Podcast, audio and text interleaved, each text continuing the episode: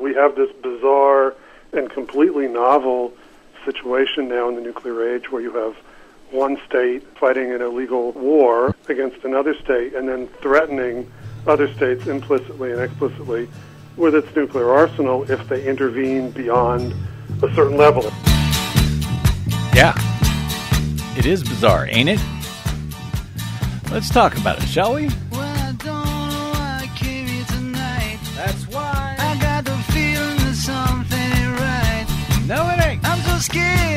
I fall off my chair. And I'm wondering how I'll get down the stairs. Clowns to the left of me, jokers to the right. Here I am, stuck in the middle with you.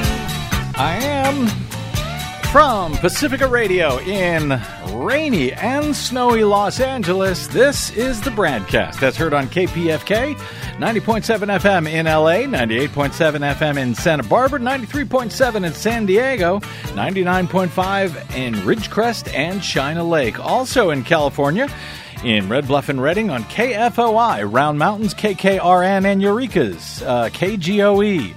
Up in Oregon on the Central Coast on KYAQ, Cottage Grove's KSO, Eugene's KEPW, Lancaster, Pennsylvania's W News, Maui, Hawaii's KAKU.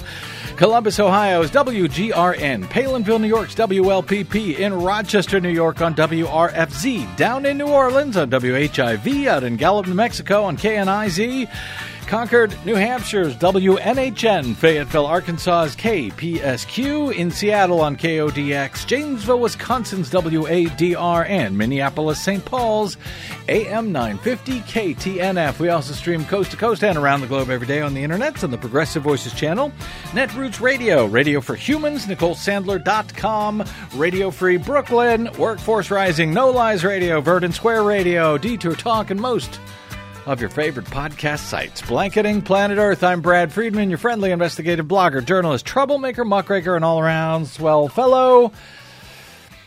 Declares me from bradblog.com, now celebrating our 20th year of troublemaking and muckraking. Welcome to the broadcast. Glad you could have uh, glad you could have us here. Glad we could have you here, or something like that. The uh, continuing, and in case you have uh, yet to notice, more critical than ever battle to preserve and protect democracy continues on the broadcast today. Uh, and in the state of Arizona, if we can get to it, where we discussed a, a pretty major story on that score regarding its wildly corrupt, now thankfully former Republican Attorney General Mark Brnovich.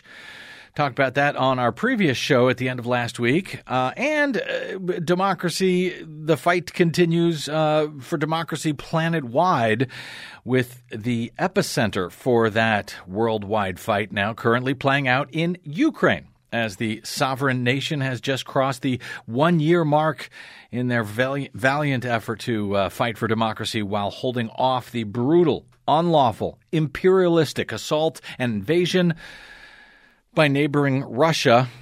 Its authoritarian aggressor neighbor, I should note. On that, on uh, on both points actually, and on anything else that's on your mind today, I hope to open up the phones shortly as we begin another apparently very wet and even snowy week here in Southern California. Our phone number will be 818 985 5735.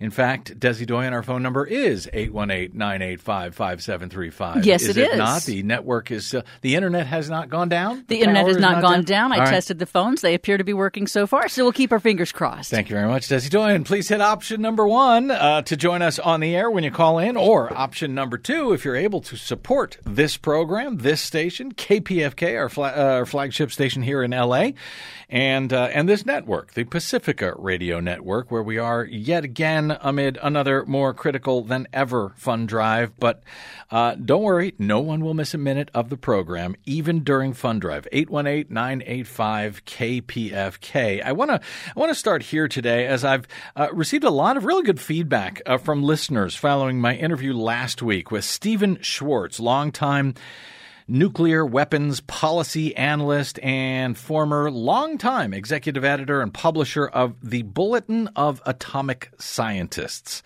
Now, that name sounds familiar it's because they're the folks who set the so called doomsday clock, the metaphorical symbol of how close we are to planetary destruction, essentially, at any given moment with that doomsday clock recently being ticked forward a bit to 90 seconds to midnight, which is the closest that it has ever been. Closer even than it was during the height of the Cold War. Now, as uh, Stephen Schwartz noted uh, when we spoke about that a little bit on our show on uh, one of the broadcasts last week, is that um, the clock is now also uh, set the, the the bulletin who sets it uh, now considers more than just nuclear weapons and and such confrontations. It also takes into account things like climate change and pandemics, etc. So that's why we are now.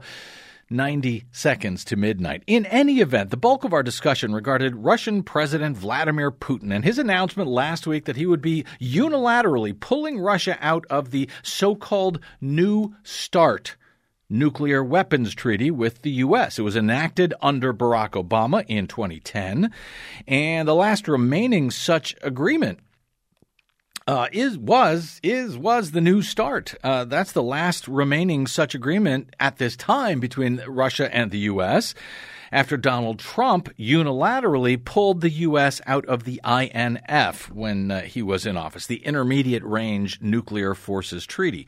Lots of really uh, insightful and helpful stuff in that discussion about all of the above. If you missed it, you can download the interview anytime, of course, for free at bradblog.com.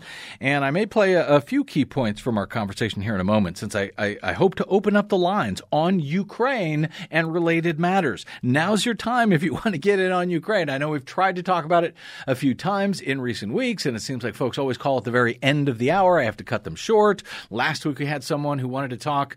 Uh, it wasn't his fault. Hung on uh, f- for quite a while, and just after we started the conversation, for some some reason, uh, either his phone or our phones dropped. My apologies. Give us a call right now, 818-985-KPFK, particularly if you're one of the folks who disagrees with my take on uh, on Ukraine and the uh, critical nature of this fight to preserve democracy in Europe. So there was a point that I, I uh, had hoped to raise with Schwartz last week, uh, but we ran out of time for it, and that is the tweet that he has pinned to the top of his Twitter account, where he tweets as Atomic Analyst. Uh, he's a great follow, by the way. Uh, we've discussed it uh, on air before with him, but it's so striking, particularly when thinking about the dangers, the madness of the use of nuclear weapons, which he has long been an opponent of. So th- I just wanted to share with you again before uh, you know the world and the nation sort of move on to the next issue that that sucks all the oxygen out of the news cycle. Uh, as as Stephen Schwartz wrote last year in June when he tweeted out this archival piece from the Bulletin of Atomic Scientists from their print publication. Uh, he noted in the March 1981 bulletin conflict resolution expert and Harvard Law School professor Roger Fisher described his quote, quite simple proposal to force a U.S. president to viscerally confront the lethal consequences of deciding to use nuclear weapons. So, this is from Fisher's article at the time back in 1981 regarding the presidential code that is needed to give final approval for launch or use of any nuclear weapons. So, from Fisher's article, quote, my suggestion was quite simple Put that needed code number in a little capsule and then implant that capsule right next to the heart of a volunteer. The volunteer would carry with him a big, heavy butcher knife as he accompanied the president. If ever the president wanted to fire nuclear weapons, the only way he could do so would be for him, with his own hands, to kill one human being. The president says, George, I'm, I'm sorry, but tens of millions must die.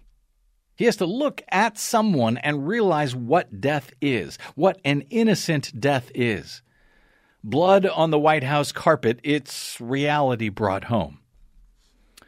Fisher said, When I suggested this to friends in the Pentagon, they said, My God, that's terrible. Having to kill someone would distort the president's judgment. He might never push the button. Right. Exactly. As uh, Schwartz told me off air last week, uh, when I asked him once again about that, that stark passage uh, that has come to be known as the Fisher Protocol, uh, he tells me. And yes, it is gruesome. And yes, I like it. Uh, I'm, uh, of course, no fan of war of any sort, much less nuclear war. I think that the Fisher Protocol would actually make use of nuclear weapons far less likely, personally. I also have great concerns that a desperate Vladimir Putin in Russia, as things get worse and worse for him in various ways, could decide to use some sort of nuclear weapon. And yet, do I think this should prevent Ukraine from standing up for their own sovereignty and the US and EU and other NATO countries from helping Ukraine to do exactly that by continuing to arm them so that they can defend themselves? No, I, I do not. Uh, I, I, do not think that we should stop uh, helping them to defend themselves and democracy in the bargain. I asked Stephen Schwartz about exactly that last week, given that so many, uh, including so many who I, I believe have been wildly disinformed and lied to on the left continue to fall for this Kremlin propaganda that, you know, hey, don't forget, Russia has nuclear weapons. Putin keeps talking about them all the time. They could use them. Therefore, we should not be meddling and should somehow force Ukraine to give up its own sovereignty, I guess, for the good of the world so we don't ha- have to face nuclear annihilation. I guess that's the argument. If you can explain it to me better, my phone number is 818 985 KPFK.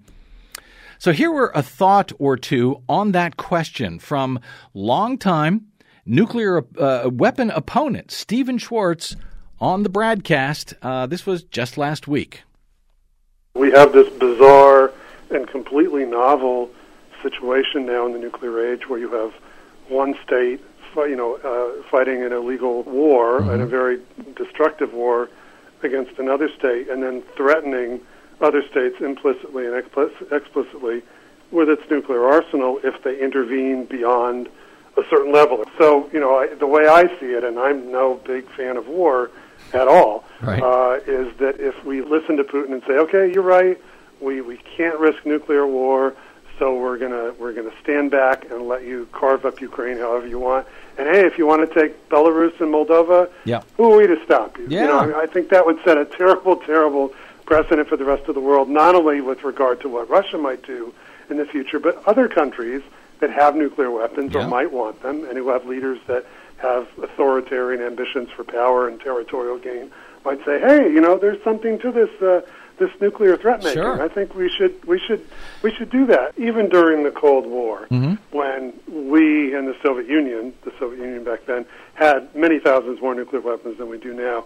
Certainly, there were problems like the Cuban Missile Crisis, you know, the closest we ever came to nuclear war, and other incidents. But you know, we did not sit back and say, "Okay, you've got nuclear weapons." We are not going to get involved with you in any way, shape, or form.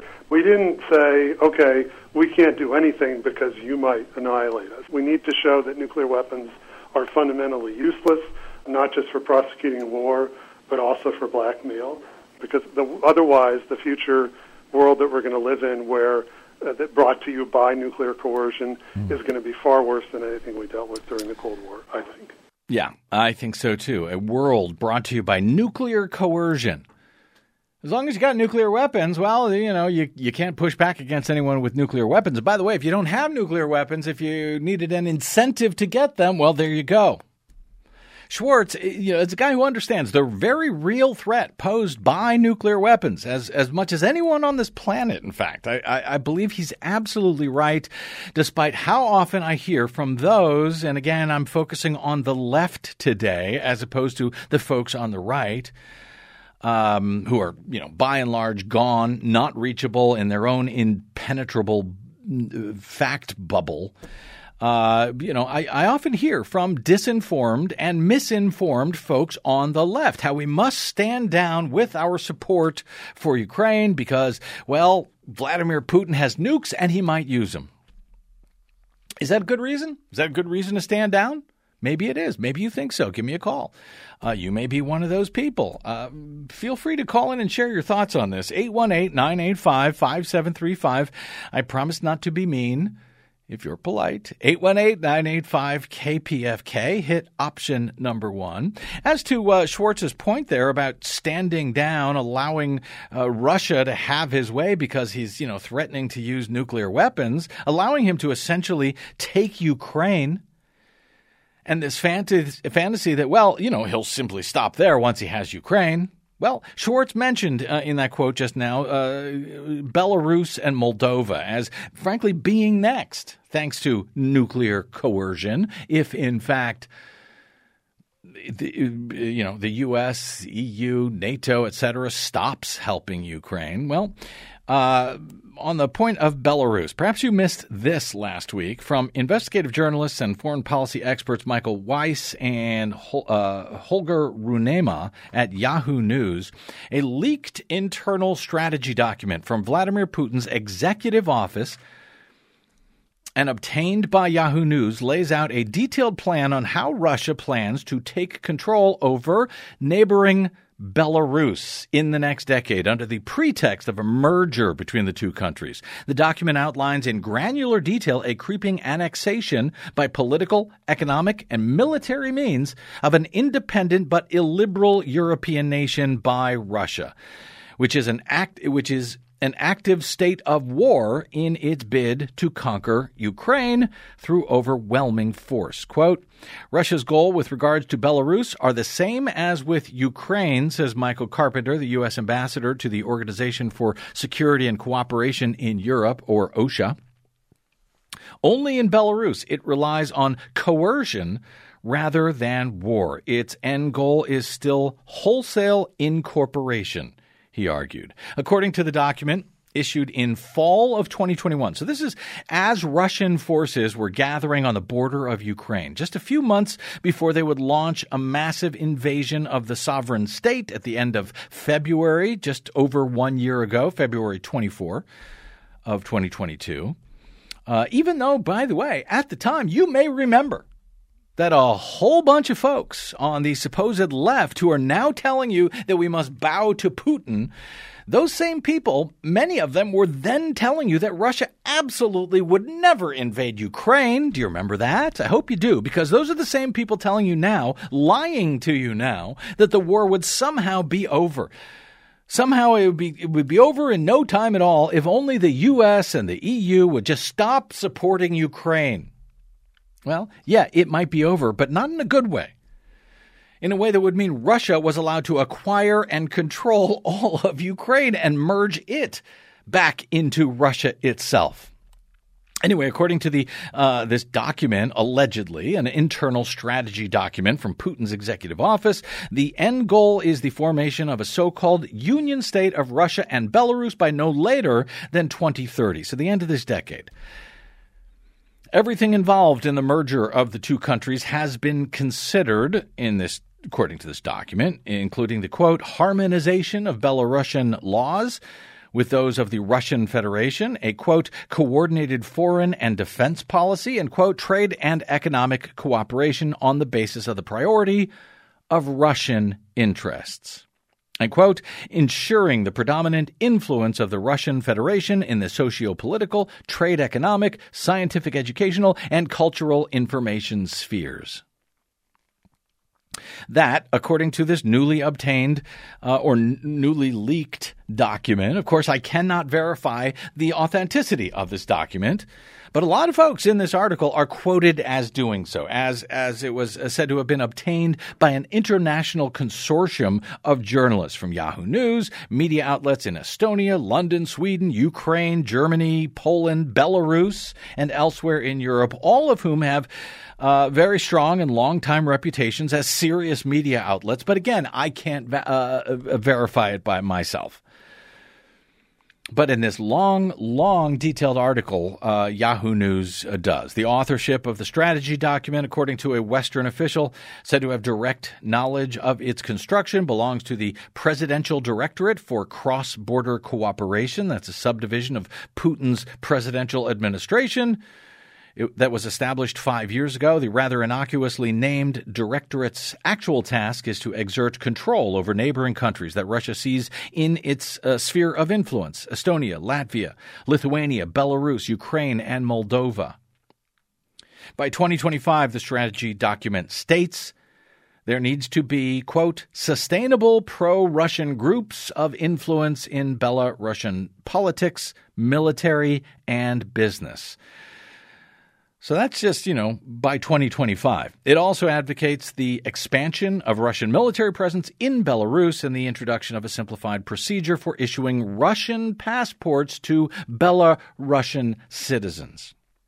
A Western military officer told Yahoo News that, quote, passportization in other words, giving them Russian passports, is one of the key processes that Russia uses to quietly take over sovereign territory. Quote, they used it in Abkhazia, as well as in South Ossetia and eastern Ukraine, the officer said. They hand out Russian passports to local people in order to then extend their interests into the regions. When needed, they can simply use their compatriots' rights as a justification to intervene with force. Sound familiar? There are, you know, Russian citizens there that are being threatened. We must invade to protect them. That is exactly what Russia did in eastern Ukraine.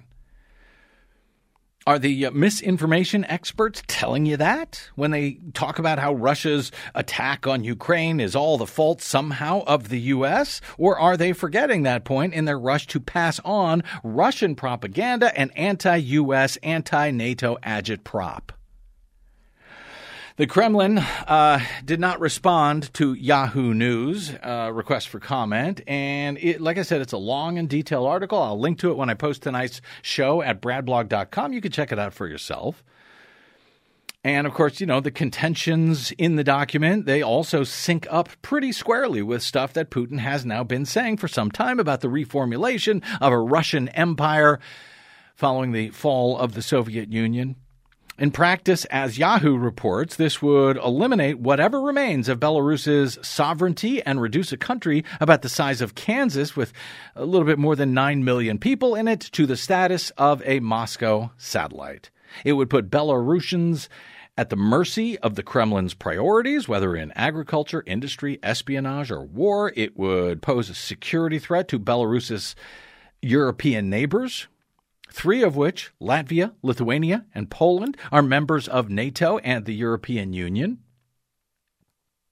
And of course, it would be directly uh, at threat from an emboldened authoritarian Russia. All of that is at stake here. Democracy in Europe and elsewhere in the world as we know it, as Russian authoritarianism is on the attempted rise, and incredibly, folks in this country, on the right and on the left, do not seem to understand the stakes, uh, choosing essentially to roll over instead because Putin's Russia, well, they still have nuclear weapons. And Putin has subtly and not so subtly threatened to use those weapons during his failing imperialistic invasion of his sovereign neighbor. A sovereign neighbor, by the way, uh, who Russia agreed in the uh, so called Budapest memorandums in 1994 to protect against all threats. In exchange for Ukraine at the time turning over all of its nuclear weapons to guess who? To Russia after the fall of the Soviet Union, when Ukraine was uh, the, uh, th- the third armed third most armed nuclear power in the world. They turned over their weapons to Russia as part of this agreement in 1994, the Budapest Memorandum. In exchange for Russia saying, yes, we will protect your border. Yes, we will guarantee your sovereignty. So much for that guarantee. So, do those folks telling you that the U.S. needs to stop its support for Ukraine because somehow Russia is not to blame here, but the U.S. and NATO are to blame? Because you know Russia felt threatened by an encroaching NATO or something? Do those folks tell you about the security and border guarantees that were given to Ukraine in that 1994 Budapest agreement by Russia, signed by Russia? Also signed by the United States, the United Kingdom, Ukraine, Belarus, and Kazakhstan. Do they tell you that? Do they remember to mention that to you while passing on Kremlin funded state propaganda over your public airwaves and elsewhere? And yes, including this very station I'm speaking from right now. Am I wrong? Please tell me why. 818 985 5735.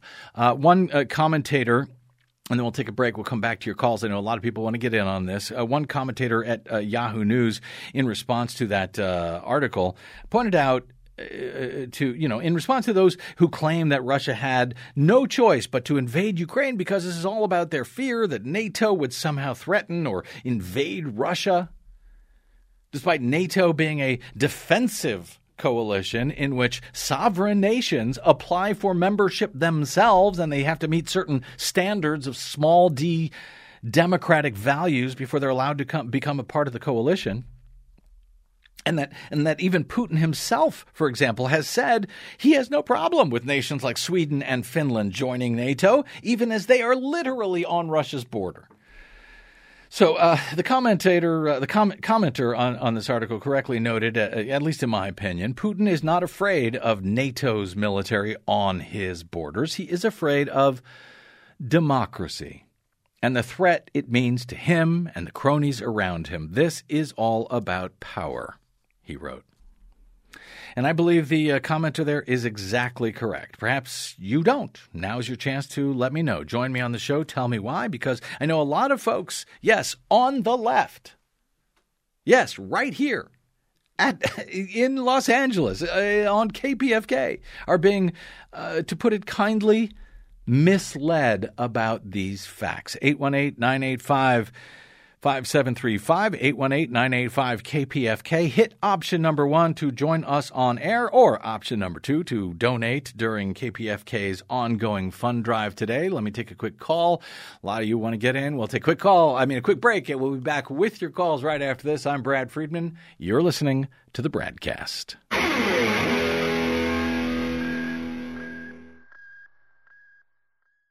Five major corporations now own over 80% of all media in the United States, but they don't control us. The broadcast and the Green News Report are 100% independent, 100% listener supported. But we can't do it alone. We need you. Your support helps us bring real facts to listeners at independent stations across the country. You can make a real difference by supporting independent media. This country ain't going to save itself, but we can all do it together. Join us at Brad bradblog.com slash donate. That's bradblog.com slash donate. And thanks. Seems it never rains in Southern California. No, never.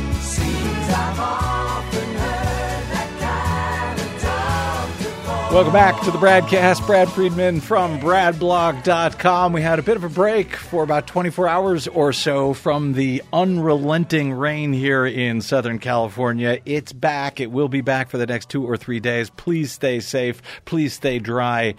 Uh, I know a lot of folks are running into a lot of problems with it out there. Uh, on the on the other side, on the upside, we are recharging our aquifers, our reservoirs, and coming back at least in part from our uh, horrific years long extreme drought. Let- yes, we're trying to come back, but uh, unfortunately, these latest storms aren't going to be enough to end the historic drought, but at least it's helping quite a bit. It's taken quite a bite out of it. Quit quit your complaining. we got two or three more days to go of this. 818-985-5735 is our phone number if you want to get in on if you got thoughts, responses uh, to my thoughts on Ukraine and whether or not we ought to be scared of uh, Vladimir Putin's threat of using nuclear weapons. Let me go to uh, Daniel in Oakland. Hey Daniel, welcome to the broadcast, sir. Oh, Daniel in Oakland, are you there? Oh, okay. We will come back somehow to Daniel, I hope. Let me go to. Actually, I don't even know how to put him on hold. Can you do that for me, Des? Let me go to William in the meantime. Oh, we lost Daniel. Call back, Daniel. William in Los Angeles. Hey, Daniel. Um, hey, William. Welcome to the broadcast. It's my first day on air. How can I help you, sir? Hey, thanks for taking the call. My pleasure. What's up, brother? Um, honestly, the uh, the rhetoric we're hearing coming from Putin is terrifying. Mm-hmm. But uh, I think it would benefit the U.S. and the world if if Biden would publicly state that if nukes were to be used, there would be no winners. I know it's been floated a lot in the media that Putin could be considering using a tactical nuke locally within Ukraine. Mhm. Um, and even in that instance, I think there would be no winners. I, I think one of the things that we don't hear talked about a lot in the media, and I think is a main reason, or one of the main reasons that Putin is interested in Ukraine, is because of the large amount of grain that's produced there. hmm And if you're paying attention to the climate crisis and food insecurity worldwide, you know that uh, that this is a major issue. And if you're a leader of any country, that's got to be you know one of one of your prime concerns Mm. is is how to feed your people Yep.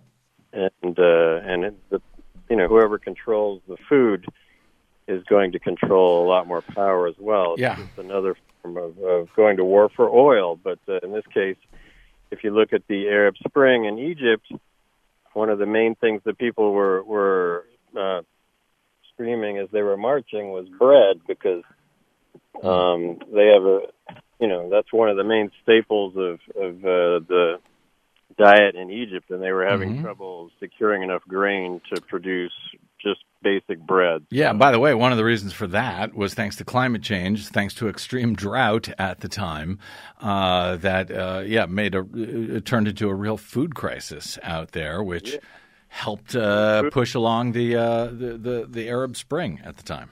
and and Putin actually reduced grain exports from Russia at that time.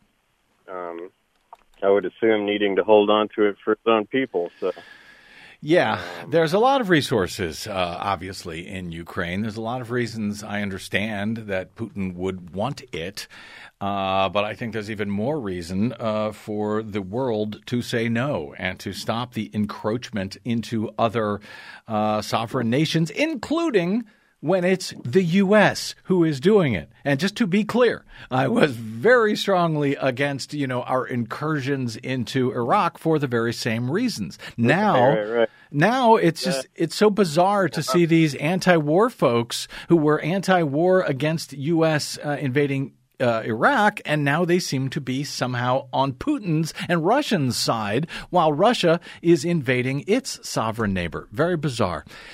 Well, I think a lot of people just default to war is bad, and and I think the way we've been handling it thus far, at least from what I know from the press, is is fairly wise. Although if, if you're familiar with uh, Seymour Hersh's recent reporting on the fact that uh, that President Biden secretly took out uh, the the um, gas, The Nord Stream uh, pipeline. pipeline, yeah. that's uh, that's a little potentially troubling. Well, it, it, it is troubling. On the other hand, let's be clear. Uh, Sy Hersh's story cites one single unnamed source uh, for this claim. So let's be very careful. Before, is that? he's got a pretty good track record, and, and we like to espouse a lot of information uh, um, in the news and on these programs that are probably based on flimsier sources or. Uh, Well, let me. I want to. I want to say something real quickly about that, William, and then I got a lot of other folks that I want to try to get in here. But let me just uh, say that uh, the f- folks who I have heard from who know Sy Hersh, uh, who know his work, his critical work over the years, have said that in fact that critical work was done at major publications, in which a lot of times a lot of Sy Hersh's uh, material needed to be edited, and sources that were you know single sourced, uh, you know not on record, needed to be removed. Now, uh, Sy Hersh is working on his own, on his own newsletter. There is no such editor uh, who might have said, you know what, I don't know if we, uh, Seymour, I don't know if we got a story here yet when our only source for this is one person who is not named. Right. Just keep that yeah, in mind. All right. I certainly understand that. I, I have a gut feeling that as time goes on, we're gonna we're gonna find out that that that, that story is true. It might be ten years from now, but Yeah. uh, We'll find out. But. Uh, Thanks, William. I mean, I- if, if you watch if you watch the interview Yes. of President Biden at the time Uh-huh. making a public threat that if you know that he or that the U.S. would shut down the pipeline, um, it, it seems pretty clear that that's reporting that, that right. should be. Uh, All right, thank you, William. I appreciate that. De- Des, I, you're signaling you've got a. a well, I mean, there in I, I- I think I understand people's um, uh, that that clip from Biden in the past talking about that the Nord Stream pipeline will be shut down. What he meant was that it won't go into service, which it never did. It never Right. went into service in the first place. Right. And there are other things that uh, you know that other reporting has shown that Russia did have some things to gain from the closure of the Nord Stream pipeline, including not having to pay fines for cutting off the uh, gas deliveries that they were doing because their contact contract required that. So you know it's a it's a very big question as to what actually happened. Do we have Daniel back here from Oakland? Let me see if uh, we can make this work this time. Hey, Daniel uh, from Oakland, welcome to the broadcast. Do we have you this time? Oh, Daniel, where are you, brother? Are you not there? Did I screw it up? Is it my fault? Is he there? That line's not working? I don't know. All right. Darn. Keep trying. Is that the same Dan that we had a problem with last time, too? That he dropped a week or so ago? I'm not sure if it's the same, but it's odd. I'm, I'm going to keep trying. Yeah, because his that. name was his name was Dan. Let's go to Kelwin in Los Angeles. Hey, Kelwin, welcome to the broadcast, sir. Oh, Kelwin. Uh oh. Are we having problems? We might be. Okay. I don't even know how to get him back on hold. I always, you know, was able to get him on the air. Never had those problems. Oh, Kelwin? Is that Kelwin? Kelwin. He can't hear me. All right. We are going to try to go to Mike in Liana Valley. Let's see if this works. Yeah, I'm oh, here. Mike. Oh, good. Hey, Mike. How are you, sir? Hello. What's up? pretty good. It's kind of wet and rainy, but I'm surviving. Good. I'm glad to hear that. What are your thoughts today on this conversation? Well, I, I just think that it's the same the same old stuff we heard in Vietnam and in uh, the war that we had in the Mid East. I think it's mainly this propaganda, and it's just causing more of a problem. But I think that uh, I think that our president should not be such a war hawk as he's as he's proven to be, and that they need to get this this war situated, you know, through negotiations. Mike, how? Let me ask you. Uh, you say such a war hawk. He was trying to warn against this war. He was trying to uh, tell uh, Well, Vladimir uh, Putin and Russia to not invade because it would lead to war. How does that make Joe Biden a war hawk? Uh, because of his mouth, and he's just pr- promoting more wars. That's that's what they do. That's How is he promoting- the same no, thing on the other side? No, but explain that to me, Mike. How is he promoting a war when he tried to prevent this war from happening? well, he's uh, because he keeps on, you know, supporting th- this side, and he has a nasty attitude when he talks about Russia. He doesn't want to compromise. so, what would Mike? What would a compromise look like? It would have to be a negotiation between the two side parties, of course. So, you believe that uh, an aggressor nation ought to be allowed to keep uh, a piece of a nation that it invades violently? Is that what you're suggesting? No, I'm not suggesting that at all. I'm you're putting words in my mouth. Well, I'm trying to didn't say understand. that at all. What, I, Yeah. what I'm saying is this is that the two sides are involved in propaganda, and that they should just drop the propaganda and get down to think about the people and the world as it is today, and have progressive ideas in the world instead of war. That's Okay. what I'm saying. See, I'm a mm-hmm. real pacifist. I don't mm-hmm. think you are. Okay. Well, here's the problem with that. If we are a pacifist in this case, that means Russia takes Ukraine. Well, we we So, I mean, you're both sidesing it. Brad, but- I, yeah. you know, I, I think you missed the whole point of what I'm saying. They need negotiated settlements, and they need to appease each other, not oppose each other. That's the idea of each other. Okay. I don't really think you understand that. I'm sorry. That's okay. I guess I guess I don't because I that's why I was asking what a compromise looks like and any potential compromise at this point would seem to be to allow the Stop invaders killing each other. stop killing Stop each other. each other. Sounds that good. Be the compromise. sounds good to me. Now, do you think if there's uh, of the parties who are involved here in this war, can you think of any one of them that could end literally end the war? Let's say tomorrow.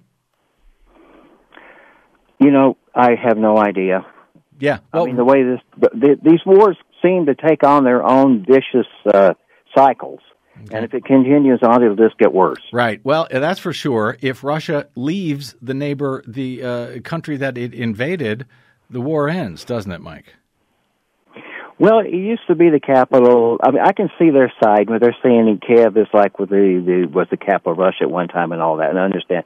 And it is a breadbasket of the old Soviet Union. I know all that. Mm-hmm. But the idea that I see is they need to understand that the people that are getting killed are victims of these uh, ideas of uh, of who's top dog. Yeah, I hear you. You Uh, well, I, I do. And, you know, uh, California used to be a part of Mexico. I'm not sure if uh, we should allow Mexico to invade California and then negotiate with them f- to keep part of California. I don't know. Thanks, Mike. I do appreciate your thoughts here. Well, but again, yeah. it's it's one. we we could sit here and argue about aggressive nations and all that from here to the doomsday because they've all done it, and it needs Mm. to stop. Ukraine hasn't done it. Ukraine has not invaded Russia, Mike. Yeah, I realize that. Yeah. So to say they've all that, done it, it was- to both it's all over. Yeah. It's all over materialism, and it needs to be negotiated. And I think the people that are on the outside have got to make these guys, these leaders that are having all the trouble, Yeah. listen to us instead of fighting with each other like a bunch of fools. Thanks, Mike. I appreciate that call. 818 985 5735 is our phone number. You know, uh, I, when you both sides this, when you say, oh, they all have to stop, they're, they're all acting like fools, they're all acting like aggressors. Well, one of the countries involved in this matter was not acting like an aggressor. It was being aggressed upon. It is being aggressed upon. And while I wish everyone would stop acting like a fool, I wish everyone would stop uh, their war. I'm against all wars. I do believe that people have a right to defend themselves against an onslaught, against uh, war crimes, which is exactly what is happening right now in Ukraine. And it just so happens that uh, in defending themselves, they are defending democracy or they are defending the rest of Europe. And when you say, oh, they all need to, they just all should behave better. Well, what happens is then they're all the same. Then the Putin's as bad as Zelensky's, as bad as Biden. They're all the same. We throw our hands up. There's nothing we can do about that. I don't agree. I believe we ought to hold those people accountable for war crimes. I believe I believed it when it was the U.S. I believed it when George W. Bush uh, invaded Iraq. I believe he should have been held accountable for war crimes. Anyway, a lot of folks want to get in. Let's see how many we can get in here. Uh, Bill in Santa Monica, welcome to the broadcast. Oh, Bill. Oh, Bill. I think we need to. Try him on the left side. Uh, well, I try them on the left side. Let's see if I go over here. Does that work? Oh, Bill, are you there? No, Bill. Uh, it's it's questionable about lines three and four there, Des. I'm uh, starting to think. Uh, let me try uh, Leah in Los Angeles. I am sorry to everyone who's calling in. We're having these uh, various problems. I'll blame the the weather. Uh, hey, Leah in Los Angeles, can we get to you?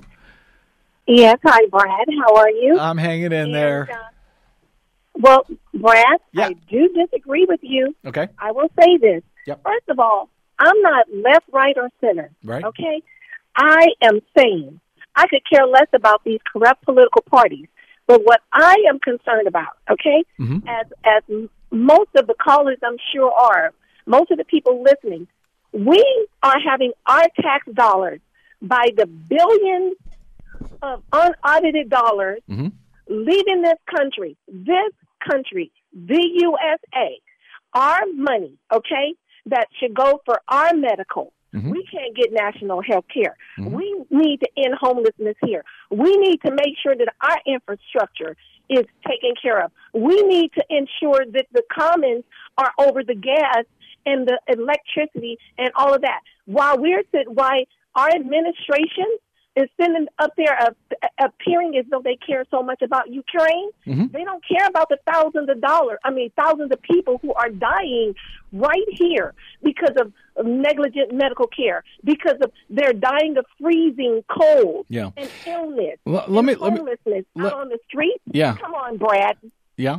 Well, give me a break.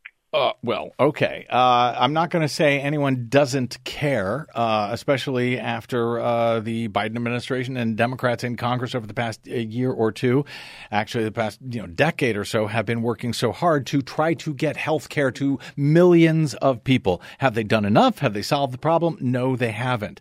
But that said, uh, let me, Leah, hang on. Let me ask you a question. okay. Uh, let you speak here, Leah. That's okay. Um, do you think it was a mistake for the U.S. to enter World War II? You know what? We're not talking about World War II. What we're talking Are you about sure? right now, Are you sure? we don't want people. No, no, no, Brad. Uh-huh. We're not talking about people having genocide and being exterminated. We're That's not? what we're talking about. Are you here. really? Are you We're sure? Talking about. Let me ask you this, Brad. Can Yeah. I ask a quick question? Go ahead. Okay. Yeah. Let me ask you this. Uh huh. Would would the Ukrainian president Zelensky, or however you pronounce his name, Mhm. would he be would he be uh, negotiating? Would he be willing to negotiate if he did not have the power and authority of the U.S. citizen backing him up, or would he negotiate then, or is he doing it because we are paying the price for him to be able to do it? Well, uh, Ukraine. Uh, let me let me let me let, let me answer your question, uh, Leah. Okay. Uh, Yes, sir. Ukraine, in fact, has spent uh, the last where are we almost nine years uh, trying to defend their nation, losing about fourteen thousand Ukrainians before. Uh, the invasion last year by Russia. They have been trying to defend themselves and their homeland for quite a while at quite a high price. So, yes, they would, I believe, be doing what they are doing and trying to survive. In fact, they were doing that uh, well before uh, you know, the U.S. and EU and NATO, et cetera, began to uh, assist them, uh, you know, after a few uh, weeks or months into the war. So, yeah, they would be fighting this fight. Americans did we lose last year due to homelessness and poverty? Too many. How too many many. too many. Too many. Here's the deal, though, Leah. You are here. Let me explain this. You are being hoaxed into believing it is an either or matter. It is not. We can do both. If we want to solve homelessness, we can. If we want to do that at the same time that we are helping defend democracy itself on this planet in Europe to avoid another World War II, we can do it. Don't let these guys get in between you and me, Leah. We are on the same side. It is not either or. We don't have to choose. We can do all the right things. Though, Brad, because guess How? When these people died of earthquakes, Yep. when we should have been sending aid and equipment Correct. to help them. Yeah. Let's do something like help people live. Let's do die. let's do that as well. We are helping people to live, Leah. There is a country being attacked right now. We are helping them defend themselves from war crimes, from butchery. Have you not seen uh, the, the way uh, Russia is attacking apartment buildings and schools and power supplies and uh, civilian infrastructure, committing war crimes? Uh, how can you look at minute, that and not be moved by it? I mean, didn't Russia say that they would negotiate? However, they don't want people on their border the same way that we would not want people on our border. it, it's it's you know we don't control hang on. We don't control what happens on the other side of someone's border. They claim they won't want people on the other side of the border. Well guess what? Ukraine is a nation. They live there that's where the people are. Do you, do you feel that ukraine should have to move to a all the citizens should have to move elsewhere because russia is concerned about what goes on on their side of the border? For years we didn't give any lethal aid to ukraine for just that reason. This notion this pretend notion that somehow russia was going to be attacked by who? Ukraine was going to attack russia? Moldova? Poland Sw- uh, finland now. sweden who's going to attack russia No one's going to attack Russia. It's imaginary. And again, they're trying to get in between, into your head, into our heads, between us, to try to, uh, you know. w- I can't. I can't hear you, Leah. You got your, your hand over the phone. Brad? There you go. Go ahead. Yes, Leah. Go ahead. Oh, okay. We I'm sorry we we I think we've lost you, Leah. 818-985 KPFK is our phone number. I do appreciate the call. Leah, I'm sorry for whatever is going on in with our phones. Blame the weather. Barry in Santa Monica. Hey, Barry, we got you. Hi. Hi, Barry. Yeah, hi. This is this is Barry in Santa Monica. That's what I hear. What's up, brother? Yeah, I want to tell you that I I appreciate everything you've been saying in support of Ukraine. I find it interesting that all these civilians are ready to give their opinion of uh, we should go, we should not go. Well, I'm a Nam vet, dude, and I know all about war. And my feeling is like you, no one should go to war.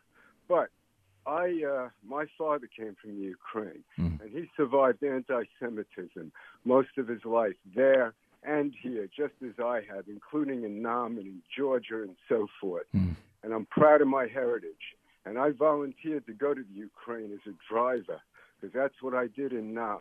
I figured I could save women and children on the road, but I never heard through this military form because, I guess, of my age. Mm. But I support this country. I've said for years to friends in America, we're on the verge of World War III, man. If you see other countries are aligning in this world with all these authoritarian governments, with uh, Iran and North Korea and Russia and China, I mean, it just seems like they're itching to go to war.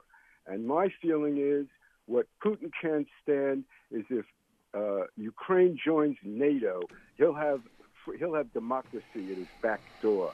And my feeling is he can't handle that. And I, I will do everything and anything to support the Ukrainian people. Thank you. Just like us. Th- thank you for the call, Barry. I, I do appreciate that, and I uh, appreciate your thoughts uh, and your service. Thank you, sir. 818 985 KPFK. Uh, Des, I'm going to blow through the second uh, uh, break because we've got so many guests here who want to uh, who want to get in, and I would rather hear from them. So, uh, Dave in Los Angeles. Hey, Dave, uh, and we're going to go go as quickly as we can here now because we're coming up to the top of the hour, but I want to get in as many voices as I can. Dave in Los Angeles, welcome to the broadcast, sir. What's on your mind? Quickly, Hey, how are you doing? hang in there. What's up? Okay, okay. So I've got to ask the first question because I, I usually don't call, but what is Putin doing that he hasn't learned from watching the U.S. for the last several decades? Invading Vietnam, hmm invading Iraq, Mhm. invading Afghanistan, and Ukraine is actually historically part of Russia. And you don't Well- ever bring up the fact Yeah. that there was a coup back in 2014 and the CIA basically supplanted a democratically elected official Yeah. The people in the eastern sections didn't want to go along with that coup. Yeah. And the right wing nationalists in Ukraine killed up to 14 or 15,000 Russian speaking Ukrainians hmm in the Donbass and the eastern provinces. Yeah, that's not exactly, why- Dave. Hang on, let me just get in a quick response. That's not exactly what happened, and you're presuming this It was. is, and I okay. think I, I Okay. think it is, and Okay. I think you're the one that's mistaken. Okay, I hear you. Okay. Yep. and you sa- you sound like you sound like a CIA apologist or something. Okay. The war machine wanted the neocons in in DC have wanted this war for decades because they're making billions of dollars. Well, they were making billions of dollars before, Dave. Uh, so what you're saying is you would Wait, like. wait, hang on, no, no. Da- I'm coming up. Hang on, hang on. Dave. Da- no, you're not going to do that. dollars off of Sorry, brother. We're we're. We're coming up at the top of the hour. If you want to have a, give and take, I'm happy to do it as best I can with everyone, but you're not going to tell me to shut up on my own show. They're making billions of dollars already. The war industry, which I have been against for decades at this point. You're welcome to say I sound like a CIA apologist. I was in favor, I was uh, supporting uh, uh, Biden when he was trying to prevent the war from happening in Ukraine. I'm not sure how that underscores how he secretly wants the war. Uh, the industry, the military industrial complex is going to make their billions no matter what. Let's stop the death and uh, killing. And right now, There's one way to do it. Russia can leave Ukraine. War ends tomorrow. Uh, who I know we're coming up at the top of the hour. I wanted to get in as many as I can. Um, uh, g- give me a where we go. There, there we go. Let me try Keith in Los in in, in uh, Long Beach. Hey Keith, welcome to the broadcast. Well, thank you for taking my call. Sure. What's up? Quickly. I I don't know why you're continuing to go along this line, Mhm. and a lot of the stuff you're you're you know you're stating Mhm. is it's really um, you're not telling whole facts Okay. in this matter. You're you're um, I only got a minute or so here, Keith. Very quickly, what is it that I'm not telling so you can tell people what I'm not telling them? Go ahead. okay. All right. Let, let me just say this, and I'll let you have the rest of your the rest of the minute. Uh-huh. You're omitting facts. That means you're lying. Like what? Uh, what am I omitting? Uh, the State Department, you're telling the you're, you're touting the State Department line, and you're not telling the whole facts of what's going on. What am I not telling? What am I not telling? selectively, and you're just a propagandist. Keith, tell me one thing. You're welcome to call me a liar if you want, but only if you tell me what I'm lying about. Very quickly, Keith, tell me what it is I'm not telling. You're just a sleazy propagandist. Okay, so you're not going to tell me one point. You've got, you've got. Go away. Okay, bye. Go off. Get off the station. You Okay. don't need to be here. Thank you, Keith. I appreciate it. I would have preferred, Keith, had you actually told me what it was, even one thing that I was not telling people that makes me a propagandist. Do I have time for another call or two? Very short, very brief. I apologize. Ethan in Orange County, welcome to the broadcast, sir. Hey, nice to see you, brother. Hey, you. Go ahead. Uh, I just want to say, man, We lost him? Okay, we lost him. I'm sure it was my fault. My apologies for that. Also, I think my apologies to everyone else. I don't know if I have enough time. Let me get. Uh, do I have time for one more? Morris in, as usual, in Long Beach. Oh, Mo, go ahead. You got 10 seconds. I just want to say, man, Even Morris. Morris, can we hear you? Speak up, brother. No. Oh, very disappointing. I'm sure Morris had his best comment ever. My apologies, Morris, that we couldn't get to you. Again, blaming the weather, working on the internet, and the phone system here. Thanks for everybody who tolerated us. My apologies to those folks who I could not get to. By the way, uh, someone on the Twitters uh, rings in to say, Hey, Brad, I don't think you're doing a good job convincing people to donate by bashing other KPFK shows. Kind of makes it seem like the station's not worth it. Good luck, though.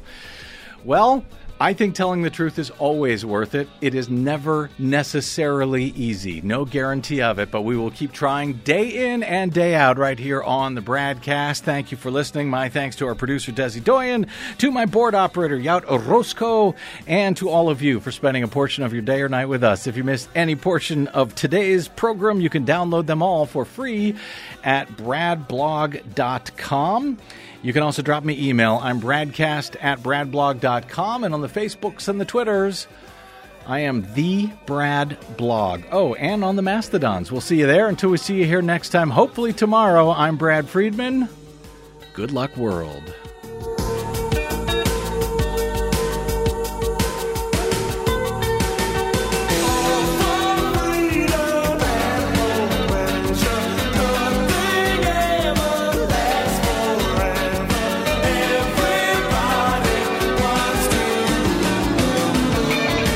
Listening to the Bradcast. We are 100% listener supported, thanks to listeners like you who drop by bradblog.com slash donate. I'm Rick Smith, and this is Labor History in Two.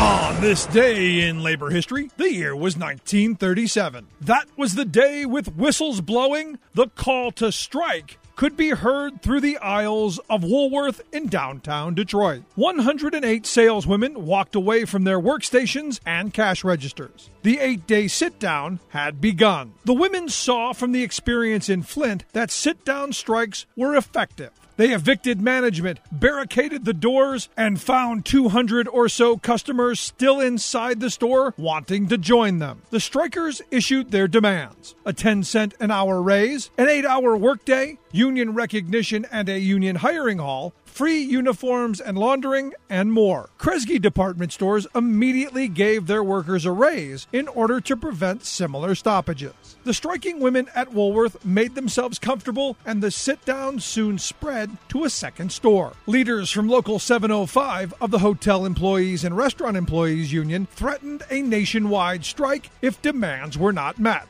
Union cooks provided meals and union musicians provided entertainment. Hotel workers from across the city picketed in front of the store in a show of solidarity. After seven days, Woolworth's management caved and agreed to most of the strikers' demands. High turnover in the workforce would undo contract gains at area Woolworth stores soon after the sit down. But the victory electrified retail workers across the country. The sit down spread to retailers in St. Louis, New York, San Francisco, Minnesota, and Washington. In three strikes, miners, musicians, sales girls, and the fighting spirit of labor's last century, Dana Frank notes that, quote, over 60 years later, unions today in department stores all over the country owe their existence in part to the Woolworth strike. Like what you hear? Check out more at laborhistoryin2.com.